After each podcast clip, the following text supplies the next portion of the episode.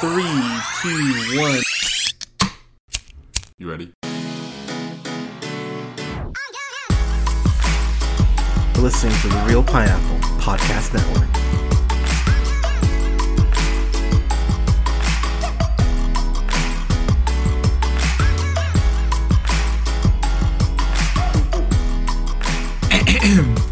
Good evening, everybody. Thank you so much for listening. This is The Reel Pineapple. This is your humble host, Hunter, here. Hope you're all having a great weekend so far, or a start to your week if you're uh, listening to this a little later. Got a review here for the latest Angelina Jolie film, Those Who Wish Me Dead, which is directed by uh, Taylor Sheridan, which is uh, adapted from a book and it's a screenplay written by Michael Coria, uh, Coria, uh, Coria, Corita, Corita. I'll go with Corita, and of course this uh, this stars Angelina Jolie. So here's the thing: it's really weird because I was looking as I was looking into the film. So uh, Taylor uh, Sheridan, who was the writer on this or the uh, director, pardon me, he actually wrote Without Remorse, uh, the Tom Clancy film with Michael B. Jordan that just came out. And a lot of the things about that film translate here. This is just kind of a, I don't want to say a boring movie, but it's very paint by numbers. So the film starts off with uh, this kid who's played by Finn Little, who uh, is about to turn uh, 15. So good for you, kid. Uh, happy early birthday. But he witnesses his dad get killed in front of him by these two uh, these two hitmen. One that is played by uh, Aidan uh, Aidan Gillen. You know him as a Littlefinger on Game of Thrones, and then Nicholas Hoult, who of course you know from Mad Max Fury Road, uh, Days of Future Past. You know the, those X Men films. Uh, Warm Bodies, a very underrated movie by the way. But so the kid is on the run from the two of them and Angelina Jolie basically goes ahead and ends up becoming his you know pseudo protector as the walls uh, close in because there's a fire that they go ahead and start to go and smoke the kid out, uh, literally and figuratively. So here's the thing, Angelina Jolie. One thing we have to bring up, she really hasn't been acting. She really has, outside of the, you know, doing a, Male- a Maleficent movie every couple years she really hasn't been doing anything outside of that and then uh, some voice work here and there. So I was actually really happy to see that she was returning to being in front of the camera. Of course, we have uh, Eternals coming up where she plays uh, Athena, which I'm really excited to see her in a Marvel film because, oh my god, it's Angelina Jolie. But the thing about this movie is that this is very much one of those TNT Sunday afternoon movies you'd watch hungover and go, oh, that wasn't bad. It's one of those. And, you know, for better for worse, I never felt, even with this paint by numbers as this film could be, I never felt like I was wasting my time. There was always enough for me to go, oh, okay. Uh, Angelina Jolie herself, again, as I mentioned, that's just great to see in front of the camera. She develops chemistry with this kid really quickly. And that was probably the biggest surprise that I had. Uh, she plays Hannah. And Hannah and Connor, they they really do get along in that way that you kind of need to give shit kids shit because kids can be terrible. There's this point where when she initially uh, meets him, of course he's fucking scared. He just watched you know his dad get killed in front of him, and you know there's a point where he even kind of like trips him and you know kind of lets him know lets him know like look i'm the only person who's going to be able to help you you kind of need to shut up and follow me here. And i appreciate the way that they actually met. I thought it was weirdly endearing. And that that relationship in particular is the heart of the film. So when you see that played out well it does make you go oh okay this is this is pretty cool. But Hannah's a smoke jumper who's going through a tragedy or is still dealing with a tragedy that happened under her watch. And that is something I'll say too that when the film lays out what happened, uh, she's a smoke jumper. And this was, I, I don't know if this was actually filmed in Montana. It's supposed to take place in Montana. Uh, as someone who has his family living there, or parts of his family living in Montana, I love the way that this was shot. It does a really good job of capturing the scope, I believe, of a small town of you know the countryside. I I really actually appreciate the way that that was done. There's a shot of Angelina Jolie, and you'll know when you see it, but she's sitting in this watchtower and she's looking out, kind of like cross, like legs crossed, and you get this over the shoulder shot of her and you just see you know like the smoke starting to roll in it's an absolutely beautiful shot and there's some there's some decent cinematography in this movie that i went okay i actually i i, I don't mind this but the thing is again this is paint by numbers the one real scene that angelina jolie gets as far as action and it's it's it's peculiar to me because when you think about the fact that Salt was, you know, 10 years ago, I was really excited to see her get back into the action genre. This felt like a film that was very much tailor made for her.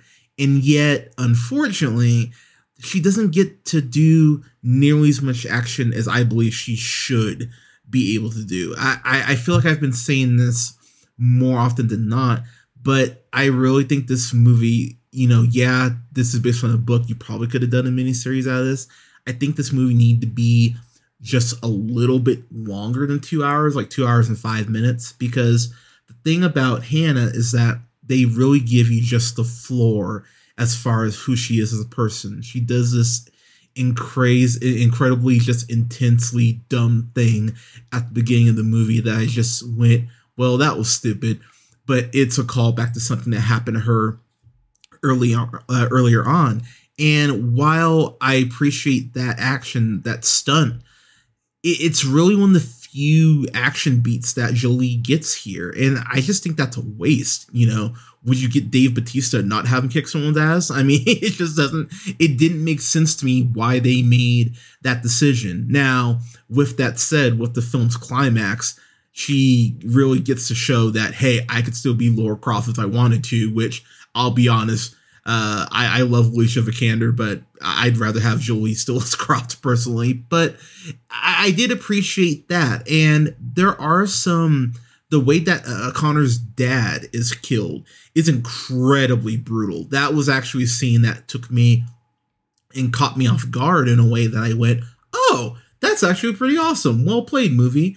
The guys that uh, that Nicholas Hoult's, Patrick and Jack uh, who's played by, as I mentioned, uh, Aidan Gillen, the guy that they end up working for. And that's the other thing. The villains, they have this throwaway, uh, this throwaway line where they go, "Oh, they're brothers," which you know they don't really need to be brothers, and that's that's material right there that really could have been fleshed out because again they just say oh we're brothers and they kind of just throw that line away but there's really no digging to how they got into this business as far as becoming hitmen? Like, did they have some tragedy that, you know, led them down this path? Like, you don't know anything about them except for they're here to kill the kid. And they work for the biggest son of a bitch in this movie. They work for Tyler fucking Perry, who plays Arthur in this throwaway cameo. And I wish.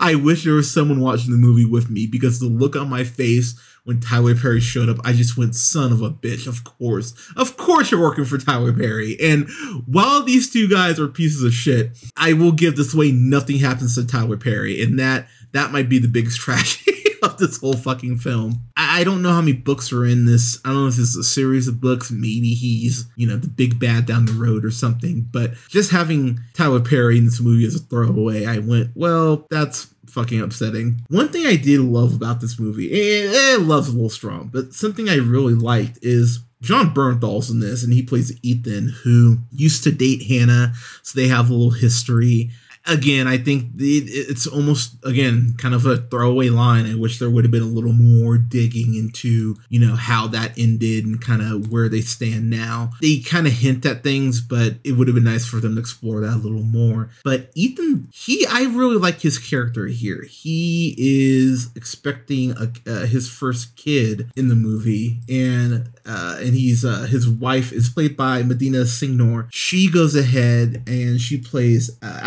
And she's pregnant and their relationship while you don't get a lot of time with them together i you feel and again, it's probably more their chemistry. It's definitely more their chemistry in the script, but the way that they vibe off each other and the way that this kid is clearly their focus. But they're incredible badasses, though. There's a scene that Allison has with the two uh, with the two assassins that I went, son of a bitch, that was fucking impressive. And that was something that I went, you have a woman here in your story who's six months pregnant and she's getting more action scenes than your main character. That's a fucking problem. And that's a huge thing uh, that I have to give this film because, again, all due respect to uh, to Medina, but we've seen Angelina Jolie, you know, be an action star, not just off Salt, but you know, Mr. and Mrs. Smith and both Tomb Raider films. Jolie has shown she can handle action, be great at it, and it just felt felt like a very big missed opportunity to go, eh, we're good.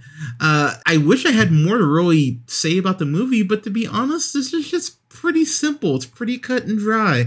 I enjoyed the climax. Um, the the one thing, okay, so the biggest complaint I will give this movie is that there's a point, the the fire, the, the actual fire itself the CG is so fucking bad on the fires. I just went, uh, I really, you know, I, I know they probably didn't want to build sets and stuff for this, but my God, th- this was just one of those cases I went, you guys needed to put some more money into the CG for this. And there, there's a lightning storm in, in, in the in the movie that like shocks Hannah that I went, all right, really? So she's gonna uh, she's gonna become Thor. Apparently, it, it there are just those sort of things that took me out of the movie for a second when they would do it. I just went, eh, okay.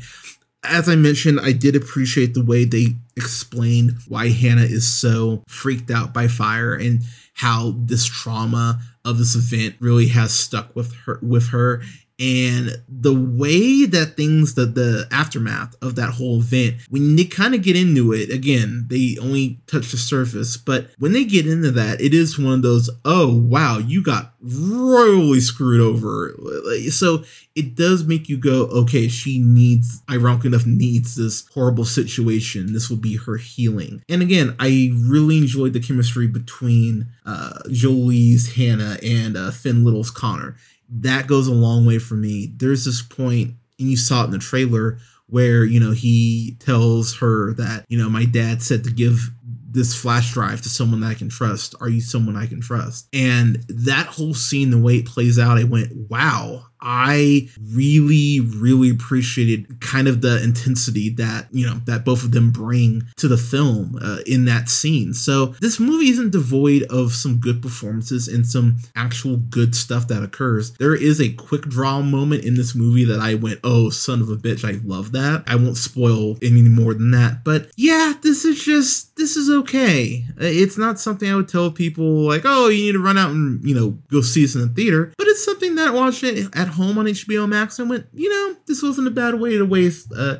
to spend, you know, an hour 40 minutes. And again, it's under two hours. So this is almost one of those blink and oh, it's over. Shit. All right. So yeah, I'd give this uh, uh I'd give this a C plus. Yeah, I think a C plus is fair for this. It's one of those things, like I said, I had a lazy day yesterday and I sat up with my cat and watched it and we just went, eh, all right. Uh, he enjoyed the fire, so if that counts for anything. I digress. Those who wish me dead, have you guys seen it? What'd you think of it? Let us know in the comments. You can follow yours truly on the Twitter at jhunterreelpineapple. You can follow Scott on Twitter at Nearman the First. Don't forget to like, share, and subscribe. You can find us most places you listen to podcasts: uh, SoundCloud, Apple and Google Podcasts, Podbean, Stitcher, iHeartRadio, Spotify, Amazon Music, TuneUp uh, to name a few spots at the Reel Pineapple. And don't forget to like our pages on Facebook. You can like our gaming page at Reel Pineapple Games. That's R E E L, obviously.